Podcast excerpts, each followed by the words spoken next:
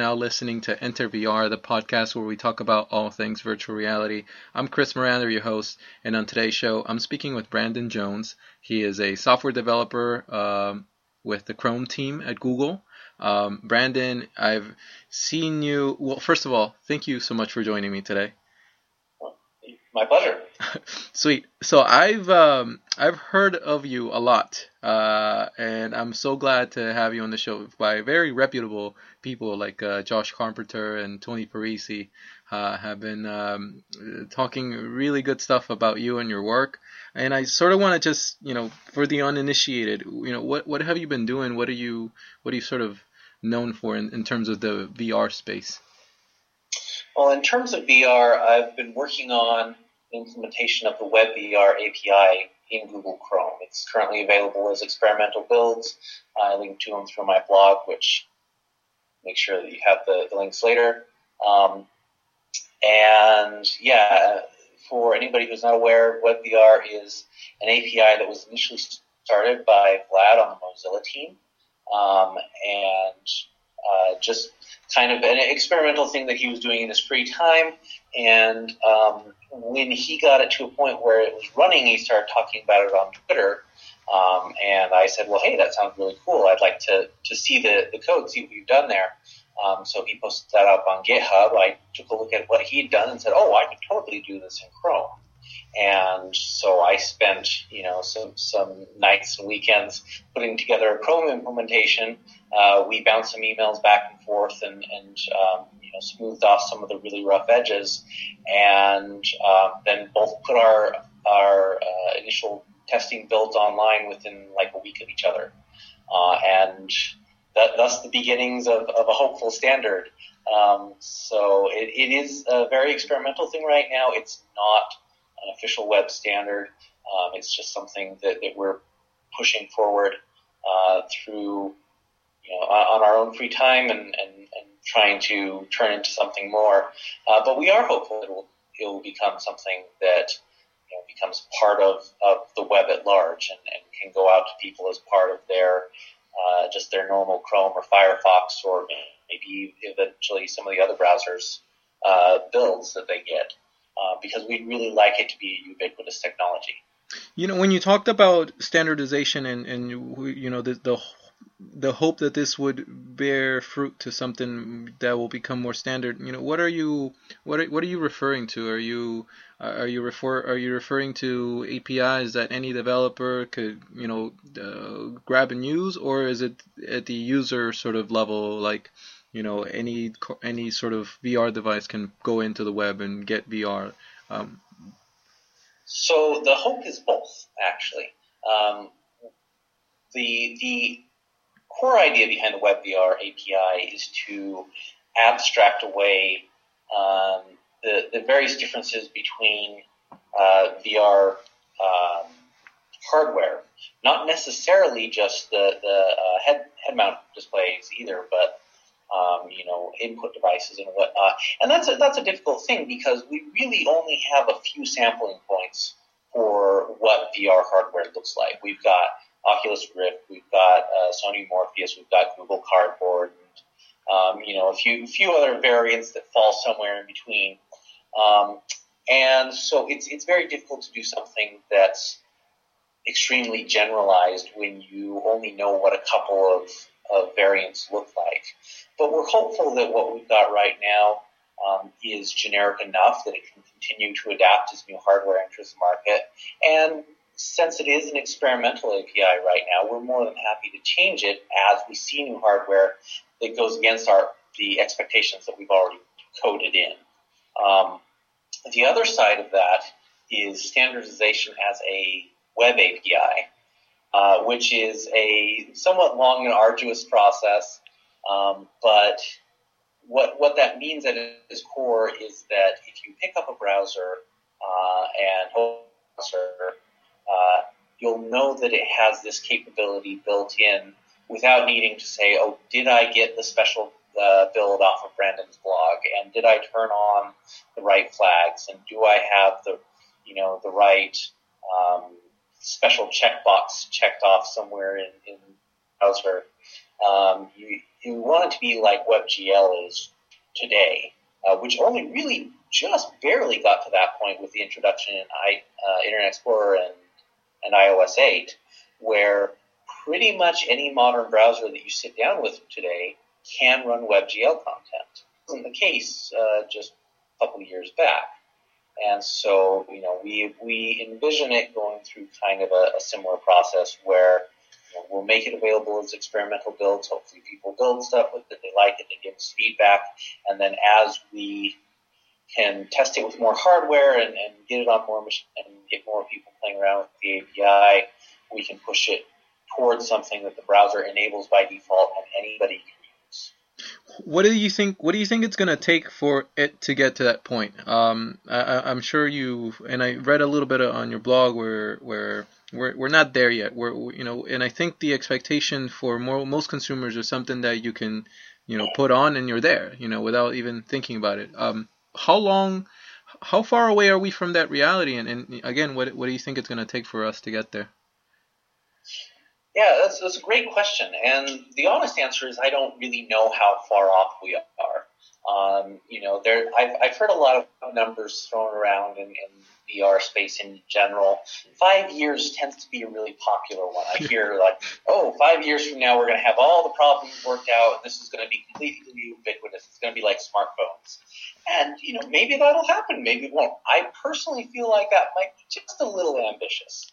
Um, and VR is actually going to work at all. I mean, we're, we're in much better position than we were like back in the 90s hardware wise and capability wise, um, where we can actually, you know, produce hardware that's relatively cheap, provides a pretty good experience, um, and, you know, does, does most of the things that people would expect from a VR headset.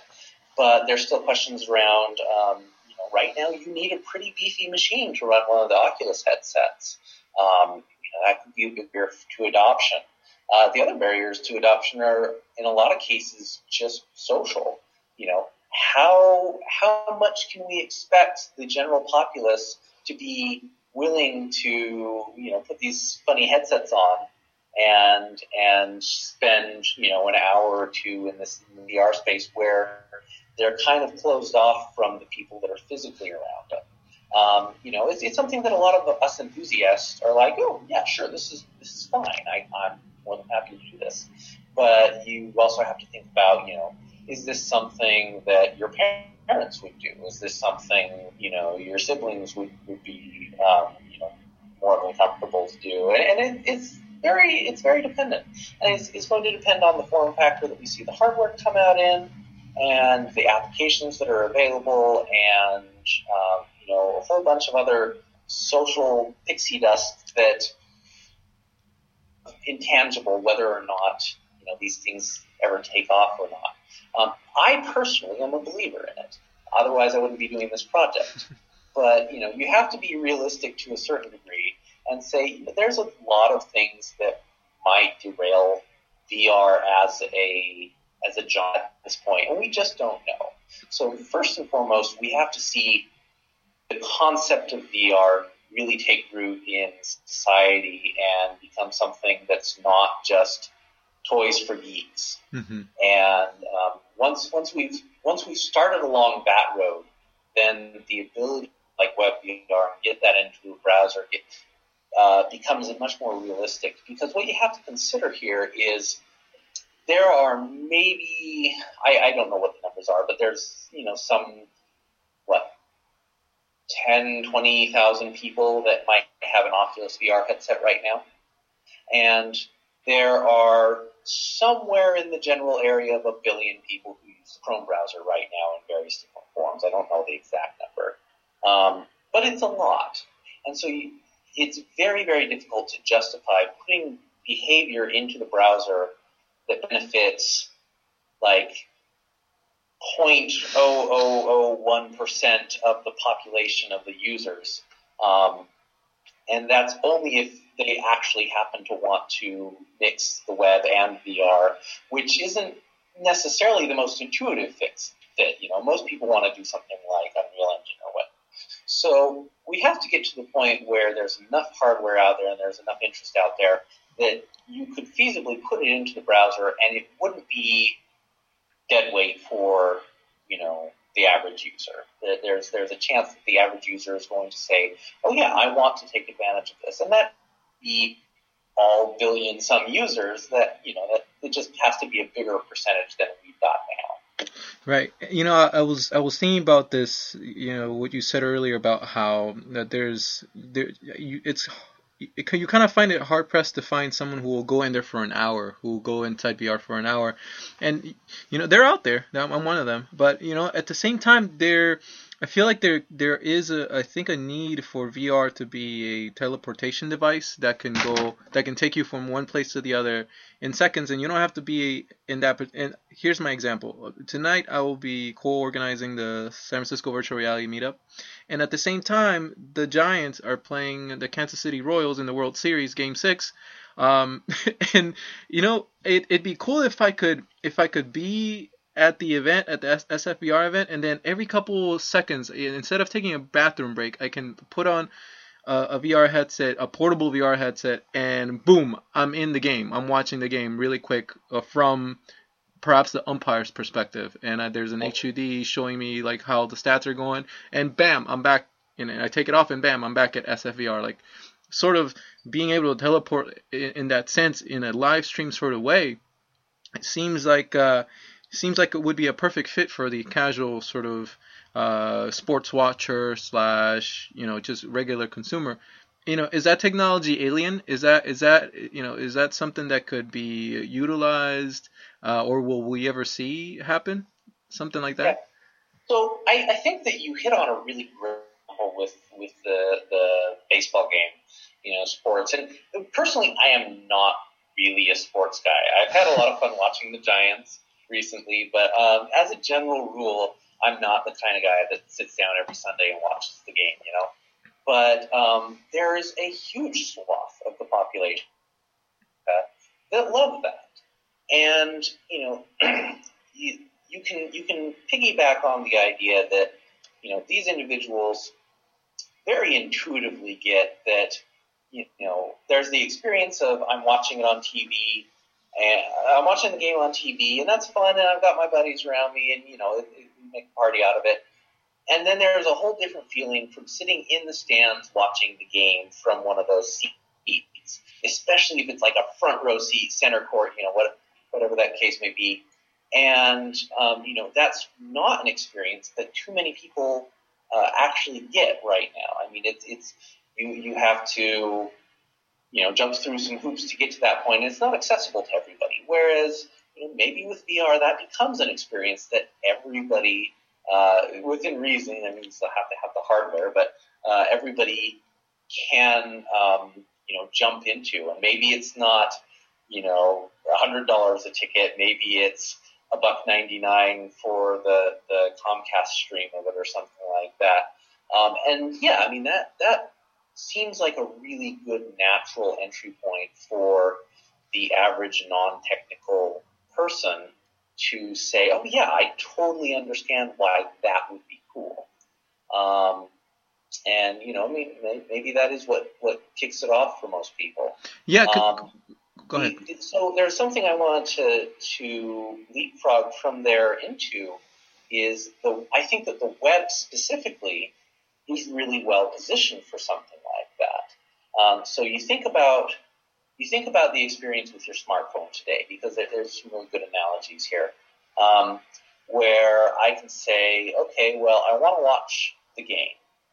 Um, now, if I'm a Comcast subscriber, maybe I can go and download some Comcast specific app, and I, I wouldn't even have a clue which one that is, and uh, jump into there and, and hopefully bring up the game, and maybe the, you know, maybe the app doesn't work with my particular model of phone or whatever, and there's all this, you know, back and forth. But you you can't really sit down and say, I want to watch this thing right now, and I'm going to jump into it and, and just go.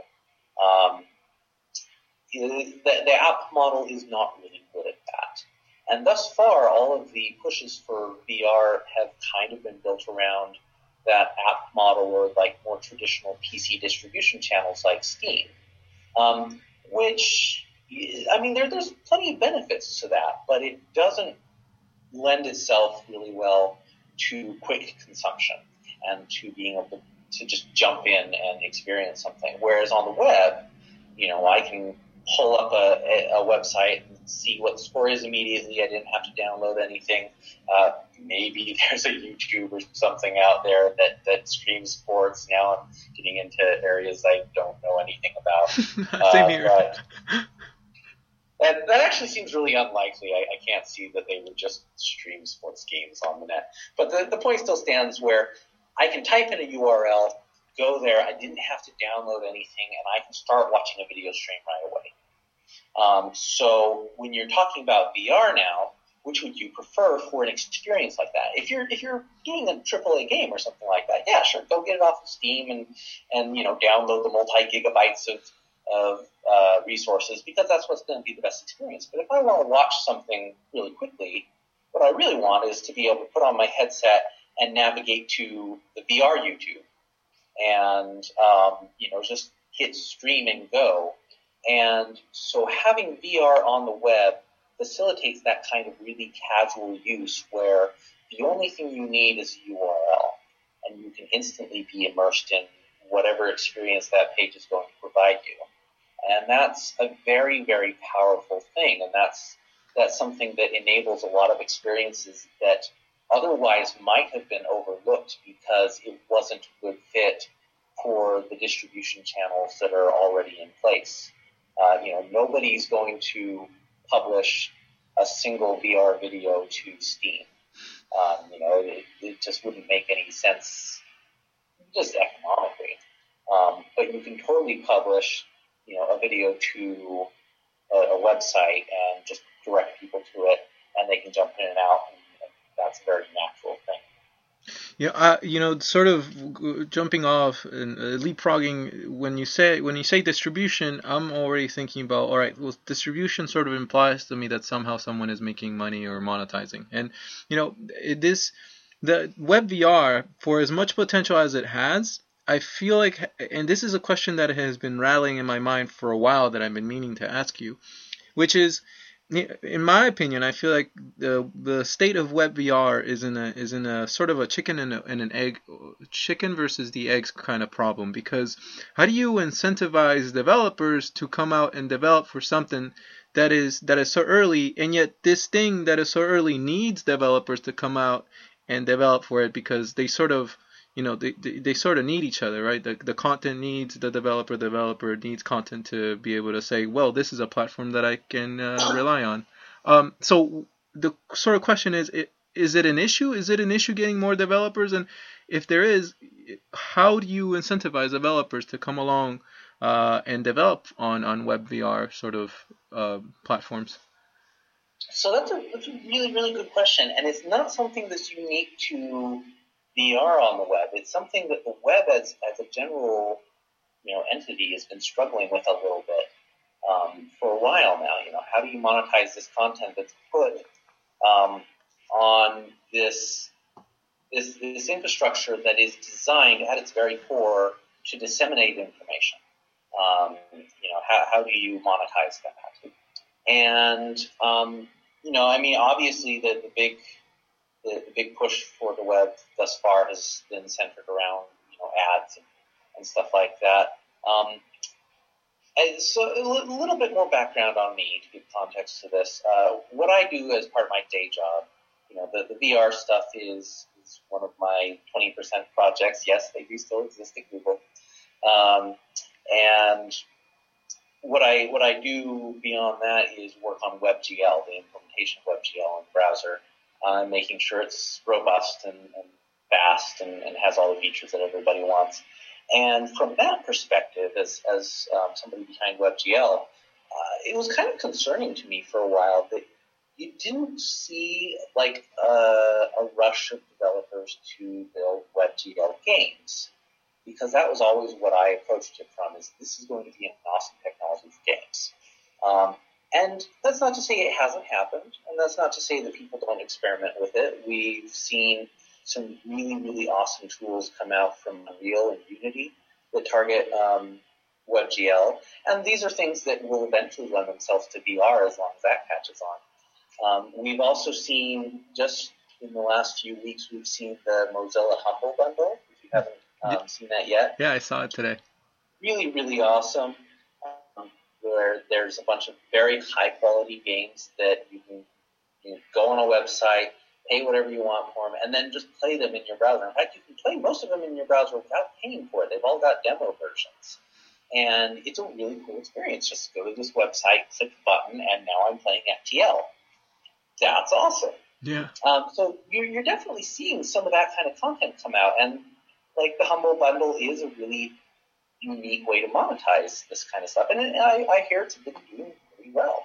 Um, but the thing that struck me about WebGL a couple of years down the line realized that most of the really innovative and really creative, powerful uses of it have not been games and have not been some of this traditional commercial content that you might think of um, using 3D hardware for. It's actually been of the more what you might consider to be mundane uses. Uh, Google Maps, you know, the, the current Maps uh, uh, application in your browser is entirely WebGL for most users, anyways. I mean, there's, there's some fallbacks, but the, the default experience is WebGL, and something that they really push in front of your face. You can like go and see a 3D model of San Francisco and rotate around it and everything, but that's you know, it's not the, the point of making it in WebGL is not to say, yay, look, we're in 3D. It's just because it provides a better experience. It's smoother. You can do more detail. You can zoom in better. Um, there's been some really awesome content in terms of like uh, mathematical visualizations. Uh, one of my favorite uses of WebGL ever is um, on Acko.net. There's how to how to fold a Julia fractal.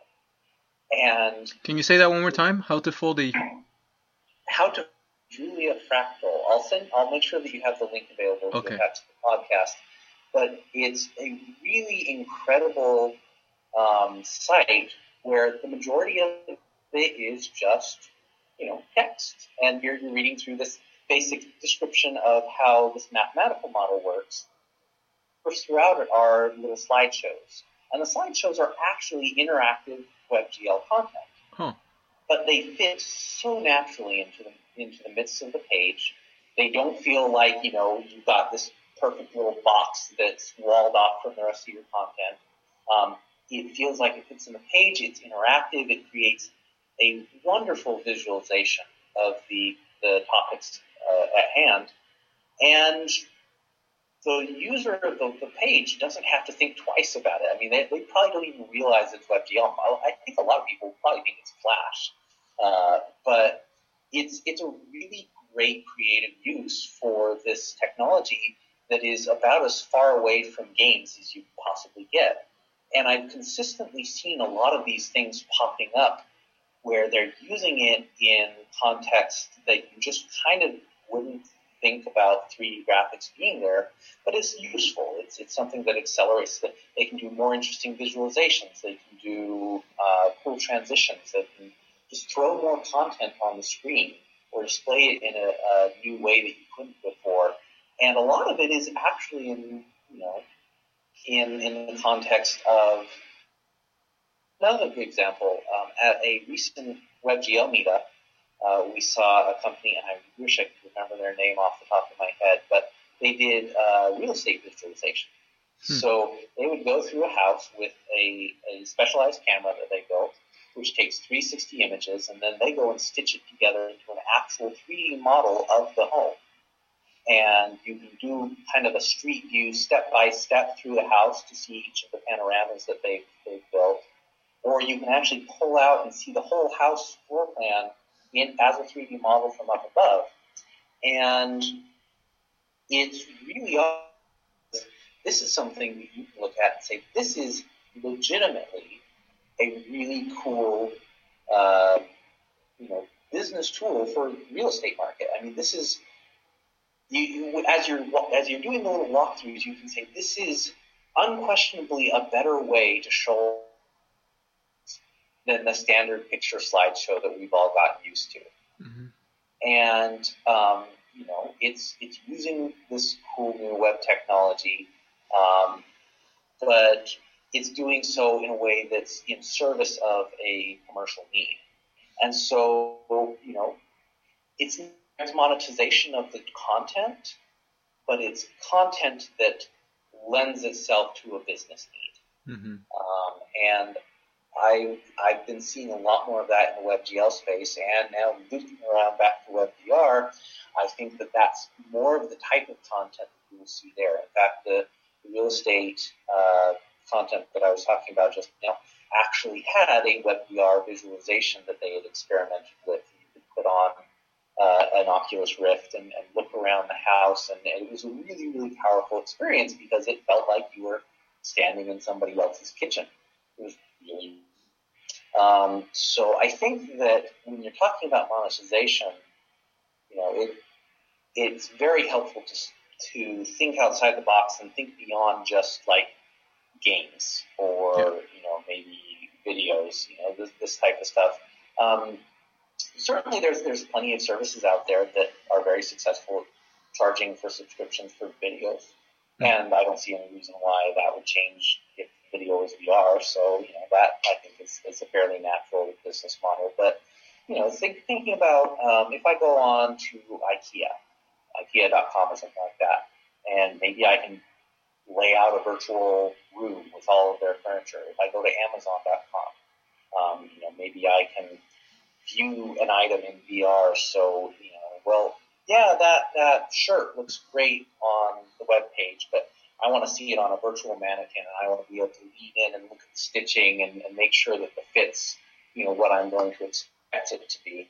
Um, and, you know, you're not making money directly off of the VR content, but it's it's lending to the commercial purpose that it was built for. So I, I see I see that being kind of the focus for a lot of the web stuff. Although I, I really do hope that it will be games because that's you know that that's kind of the interest that it. Yeah, I'm with you. I I really do hope that there's some awesome games out there, but you know, just sticking a little longer with the whole business aspect of WebVR let's say I'm a uh, a company or a business owner, and I'm looking at my options because I I know you know eventually business owners will realize that I can gain a competitive advantage if I utilize VR as a tool to expand slash and spread the word about my business. And so when it comes to that though, how do I know which is the right platform for me. And you know, in, in, in terms of shopping around for platforms, WebVR is one of them. Um, Unity, in ter- I can hire someone who has expertise with Unity and can make an app out of it. Um, and so, you know, can you give me the advantages slash disadvantages of both uh, platforms? You know, not just from a business per- perspective, but just sort of in general. You know. No, no, it's, it's a really good question, and it, touches a little bit on some on some of the advantages of the web that we talked about before, I think the big differentiating factor um, really what how do you hope and expect users to interact with your content? Um, is it going to be something that they're going to come back to again and again? Um, is it going to be you know really um, I want to say large content. Uh, I don't know. Is it going to be a very large download? Is, is it going to have a lot of upfront um, resources that you have to pull down in order to make the experience work? Um, or is it going to be something that you expect people to jump in and out of? Uh, so once again, t- talking about like AAA games, I don't expect too many AAA game studios to try and you know cram their their content onto the web. Um, I'm sure some will try it, and I, I hope that some are, are very successful at it. But the fact is that we've already got great distribution channels for that. Uh, you're doing it through Steam. You're doing it through your game console. You're doing it through, you know, just buying a, a CD at the store. You know, people still do that, um, and and that's great for the type of content that that is because most of those are designed so that I'm going to put in a big, I'm going to put in a big commitment of you know, download speed and everything, download bandwidth and everything up front, and pull down the 20 gigs worth of content that you've got for me, so that then I can immerse myself in that world. Um, you know, like Know, nobody's going to go to a web page and wait for Skyrim to load. Not going to happen. uh, you know, hopefully we could like stream it if it's on the web, but um, it, it's just a different type of content. And, and it's, it's okay that you're putting that commitment into it up front because you expect to go back and forth environment uh, many, many times over the course of the next few weeks or so, or however long you're going to be playing the game. Um, and so it's worth it. But if I want to watch a movie trailer and you tell me, okay, go to Steam and download, you know, this movie trailer watching app and then go into the app and then go, I'm going to give you the finger and move on to a better platform. Uh, because that's not what that's designed to do really well. Um, although that's a bad example because Steam actually has a lot of trailers on it now that I think about it. But they sent it through a web interface. Right. Um, because it's it's not something that you're going to download because that's something you're going to watch once. Yeah. And maybe watch again. Maybe you'll show it to a friend or something like that, and then you're going to move on. Mhm. And you don't want it lingering on your disk, and you don't want you know to have to download a bunch of stuff up front for it. You want it to go in, start it right away, and move on. And those are the kind of experiences that I think make the differenti- differentiation um, for when you're deciding how to build your content. Do I am I expecting this to be something that people go back to again and again? That they expect it to be really high fidelity and super high quality, or are they looking for an experience where they can get in, see what they're looking to see, and then maybe move on to something else? Uh, the web excels at that. And so it's, it's a perfect platform for that kind of information. I would totally expect, like the Amazon example that I gave earlier, um, you don't want to have, I mean, maybe, maybe Amazon's big enough that they do want to have the Amazon VR app. But most people get to Amazon through a web page. Mhm. And so you don't want to pop up an interstitial that says, to see this in VR, click here, go download the app, blah, blah, blah. It's much better to just say, to see this in VR, put your headset on. And it's just there. Yeah. Um, So that yeah, it, it, there's definitely yeah. I think um, you know I I, I want to get your thoughts on in terms of so for a developer who wants to develop for the web, is there do you have to go in it with a different mentality then? Because uh, again, the web does sort of these transient, really quick experiences really really well, and so am I as a developer having to th- rethink my you know VR speed dating app that I've been thinking about, uh, or should I you know again you know I, I want to get your thoughts on, uh, or should I just develop the coolest thing that I can think of because eventually the technology will catch up and it'll just be able to live there. What do you think? There's there's some truth to both of those. Um, I think that the experiences that you see on any platform, regardless of whether the web or the PC or a game console or your phone or anything like that, um, they all tend to be ones that are designed explicitly for the platform that that you're working with. We see this a lot with mobile with mobile games right now. There are a lot of people who you know will go out and say, "Oh well, we're going to you know take Doom and put it on your phone," and you know there's there's a certain inherent coolness to that. I mean, it's it's a fun little thing to just be able to say, "Hey, look, I've got this game that I loved as a kid. It's in my pocket. I can pull it out. I can run around. I can shoot some demons, and then move on." Um, but most of that, like, you know, builds off of nostalgia and, and familiarity with the property and stuff like that. The games that do really well on mobile are the Angry Birds and the Cut the Rope, stuff like that, that were designed specifically for the form factor, specifically for the input mechanism. They were designed completely and fully around the idea that you're playing this on a phone. Mm-hmm. Um, so I think that the web is very much the same way. You can totally take an experience that you designed for the PC or a console or a mobile device, mobile, mobile games actually work pretty well on the web in general. And you can port that to the web. You can do the Emscripten build and you can throw it up online and, and it works. And it's fun to play around with. And there's, there's, once again, that certain inherent coolness to be able to say, hey, Unreal Engine on the web. This is awesome.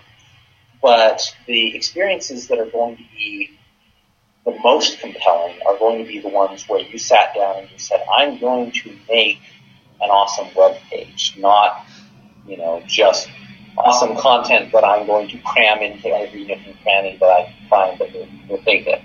Uh, going back to the, the Acko.net example with the, the Julia Fractals, that is absolutely quintessentially a web page. Mm-hmm. You know, it wouldn't really work in any other medium, and it's a powerful experience because of that. Um, so, yeah, I, I think that you, you really do have to take into account your target platform and say, you know, there's there's limitations here and there's opportunities here, and um, you know, taking all those into account, how can I build the best experience possible for the web, or you know, and, and if I can't build the best experience possible for what I want to do with with limitations of the web, maybe it is better as a, a native application. Um, but I, I think that there's definitely room for both so speaking of limits and limitations, uh, you know, I, I want to get your thoughts on input. And input is something that has is getting talked about just about every meetup, every gathering of virtual reality enthusiasts. It, the the subject of input always gets brought up because it's so important. And you know, uh, for me, that it I, I want to see. My thought is at this point, it, it feels like everybody's aiming to be able to nail the holy grail of input, that the one ring to rule them all sort of device. And you know, I wonder, you know, just hearing you speak, just off the top of my head, I'm thinking, well, maybe, maybe we don't need to look for that one ring to rule them all sort of device. Maybe we could have a, a, a device, an input device that is specialized for the web, one that is specialized for gaming on Morpheus, and one that is specialized for VR training simulations for you know pilots uh, in the Air Force. Again, you know, what do you think it'll come down to? Will it will we see the one ring to rule them all, or will it just be an ecosystem of different peripherals? So, um, that's, that's a great question. I think that you're going to see a bit of both. Um, I think that VR will eventually find its variation of the mouse. You know, some some input mechanism it just becomes completely ubiquitous and it's like, you know, everybody looks at it afterwards and goes, well, obviously this is how you interact with VR. I think it will happen. Um, and I have no idea what that's going to look like. I mean, everybody, everybody, you know, is focusing very much on, you know, input with your hands right now. You've got Leap Motion, you've got uh, Control VR, you've got uh, several others. Uh, Morpheus has the, the play controllers, and that, that's actually an interesting. I had a I had the opportunity to use uh, Morpheus a little while back, and you know the the proxies that they have for your hands in, in the world are very crude. You know, you, you have hands and you can use the triggers on the the, the little lollipop controllers, mm-hmm. and your hands open and shut, and that's about it. And and they they track positionally. Mm-hmm. But even that really, really crude representation of your hands in the world makes you feel so much more connected to it. And so I think that, you know, that's probably going to be generally the direction that we all move in. Um, but at the same time, you know, while I do think we will end up with a de facto VR controller, um, there's also something to be said for nobody would hook a mouse up to a smartphone it feels weird. um, and and part of that is simply because like you rarely want to be using a smartphone in an environment where the mouse would make sense. You know, if I'm sitting at a desk trying to do work like that, I don't want to be on my smartphone. I want to be on my computer. And so, um, you know, you're going to have different in- input mechanisms based on the context that you're in and the, the work that you're trying to do. Um, you know, if I if I'm in you know building a, a VR um, application that is trying to think of what a good example would be. if, if I'm building a VR uh, application that is focused on, you know, um, eye movement, like I'm, I'm trying to maybe correct lazy eye or something like that. Um, my hands don't make any sense in this context. You know, I mean, maybe, maybe for hitting menu items or whatnot, but you know that that's going to be my my main input stimulus is going to be which direction am I am I looking. Whereas if I'm building a VR experience around tennis, then yes, my hands make a lot of sense. Mm-hmm. And if I'm build, building a VR experience around playing soccer, then maybe I want something where I can like actually kick at the ball. Um, and all of these are going to be different. And trying to build a single device that handles all of them, you, you could certainly do it. But then what you end up with is the VR cave in your house where you go in and you strap in all of your harnesses and controllers and everything like that, and you play games looking like Ripley from Aliens in your, your giant exoskeleton. And we can do it. We have the tech to be able to do this. Um, it's it's not clear that anybody really wants to to um, you know put that. So, but but for certain experiences, like if you put that in a theme park, and then you know charge people three bucks to go in and strap into the exoskeleton and play for 15 minutes, that would be awesome. Yeah. People would totally go for that because they don't have to build it in their house. So, um, you know, once again, it, it's going to, I think you're going to find that there are some input mechanisms that we normalize on, but you're still going to have a variance of them based on the experience that you're trying to have. Um, you know, am I on a bus and I just want to, you know, throw that on and, and you know, have some quick experience? I don't want, you know, anything that involves me doing this to my neighbors. Um, but if I'm at home and just playing games, sure, I totally want to be able to do this. Definitely.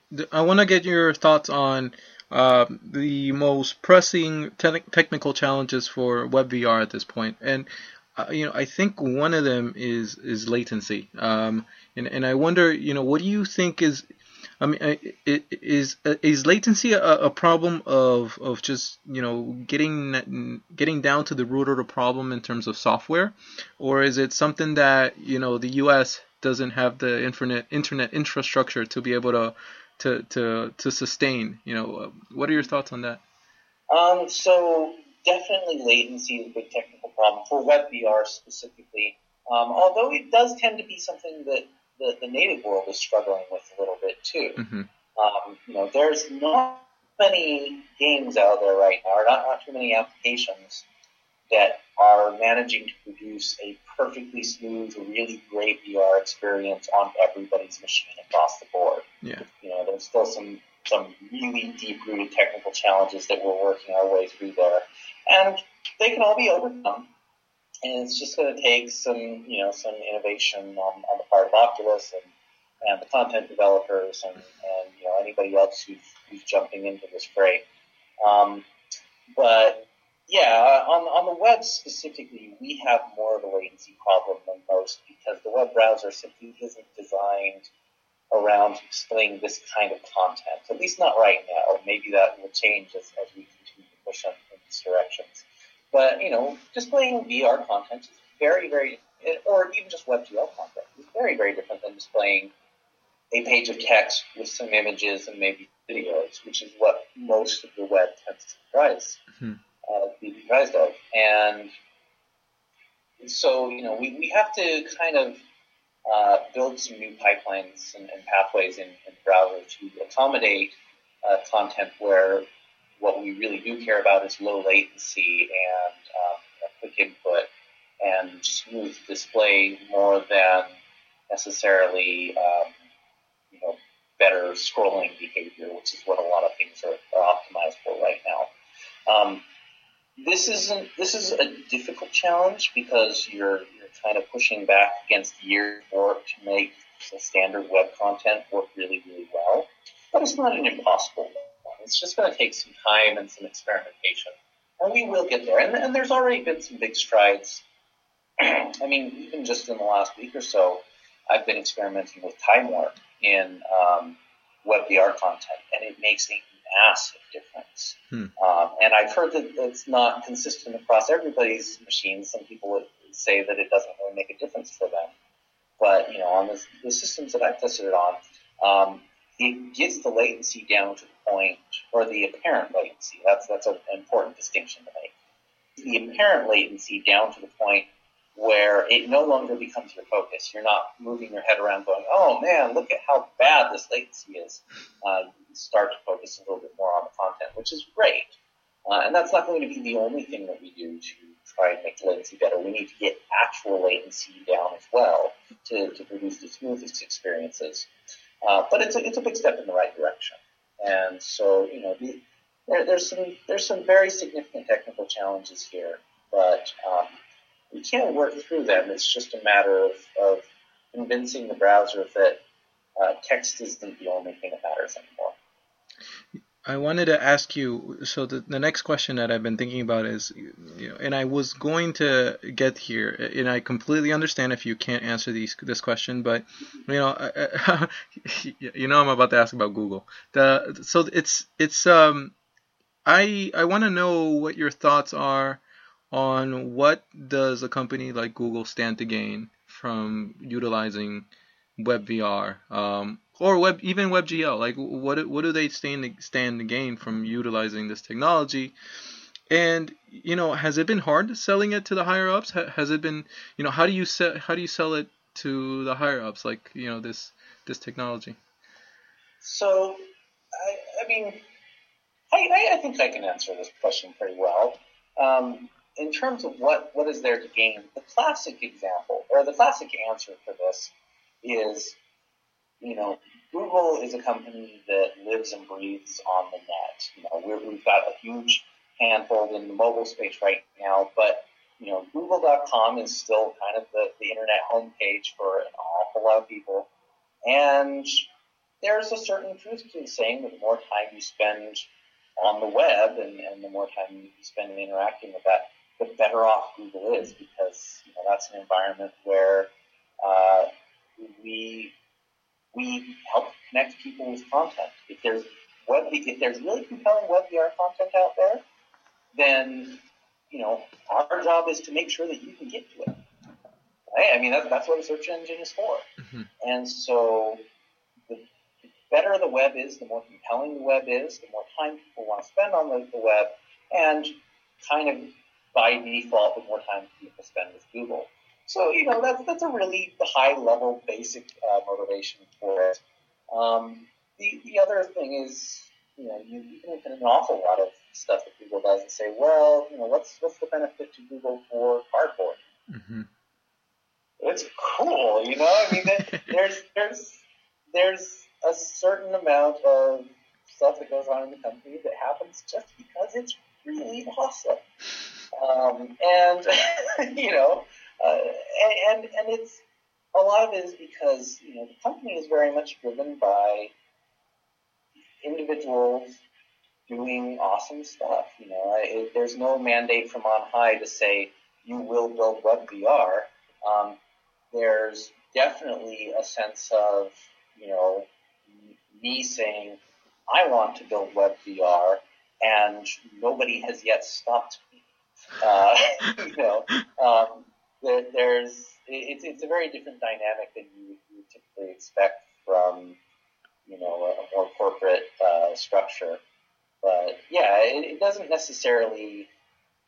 It, there's definitely benefits that you can receive down the road for it, but it doesn't necessarily have to be something that is immediately com- commercially beneficial for Google. It's just something that it's cool and it, it has the potential to make the web better. So why not? Definitely. As long as somebody's willing to put time into it. I like your style. It, so it's broadly speaking, how, how, in your opinion, how invested do you think Google is in virtual reality? And and are you personally working on a Boston Dynamics robot that has uh, telepresence uh, capabilities using Google Cardboard? Um, I, I cannot confirm nor deny the VR bot. Uh, Confirmed. uh, yeah, no. So, I mean, as as a company, uh, it's it's actually really kind of. Um, because it's it's a big company, and you know there there are obviously people here like the cardboard team who are, are interested in it. I've, I've talked with them, um, but I don't. I you know there's there's no company mandate that I'm I'm, I'm aware of. It's just it's it's a cool technology and people are playing around with it, and certainly if it's something that does catch on, nobody wants to be you know the, the odd one out who who dismissed the technology entirely um, and, and, then is running to catch up. But it's it's really just kind of um, being driven by a bunch of motivated individuals right now. And whether or not that eventually means something bigger to the company at large, I don't know. Let me ask you about your personal motivations to, you know, just WebGL, WebVR, and, and just virtual, virtual reality in general. Like, what motivates you to keep developing this? What motivates you to, uh, you know, to just put, keep pushing this forward? so, the, the, the really basic answer I can give is um, I went online the day that the DK2 was announced and I bought one and I sat back and said, okay, I just spent $350 on a piece of hardware. Better do something to justify that.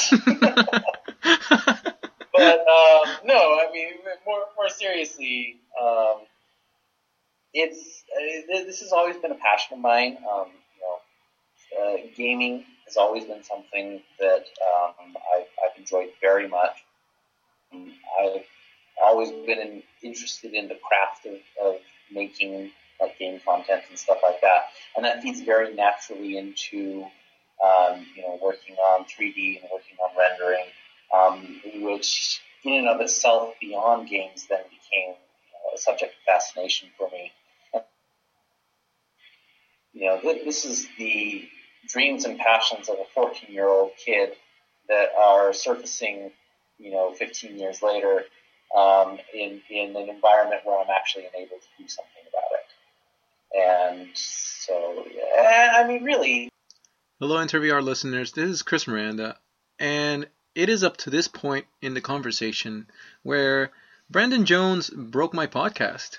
I've never had this before, um, but the file continues, and every time it, um, every time I try to load it up, it shuts down my computer. Everything locks up, and I don't know what to do. This is uh, extremely unfortunate, but sort of where we left off was uh, there's five le- minutes left of the conversation, and we just sort of talked about, um, you know, just to finish the sentence that you just heard, Brendan was just, you know, it, it's just the coolest thing that you can be involved in, meaning VR.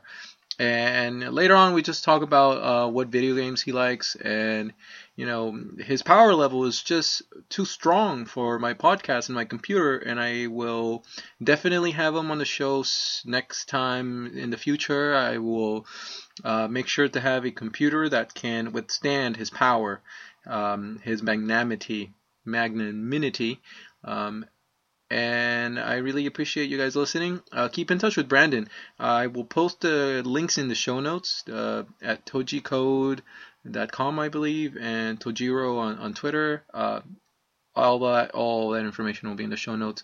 Uh, once again, I, I just want to thank Brandon um, from the bottom of my heart. Uh, he's an awesome human being and a true scholar and gentleman of virtual reality. And I'd like to thank you for listening to the show. as always, you know I am nothing without you. Um, so thank you, and have a great day being a human being in the 21st century.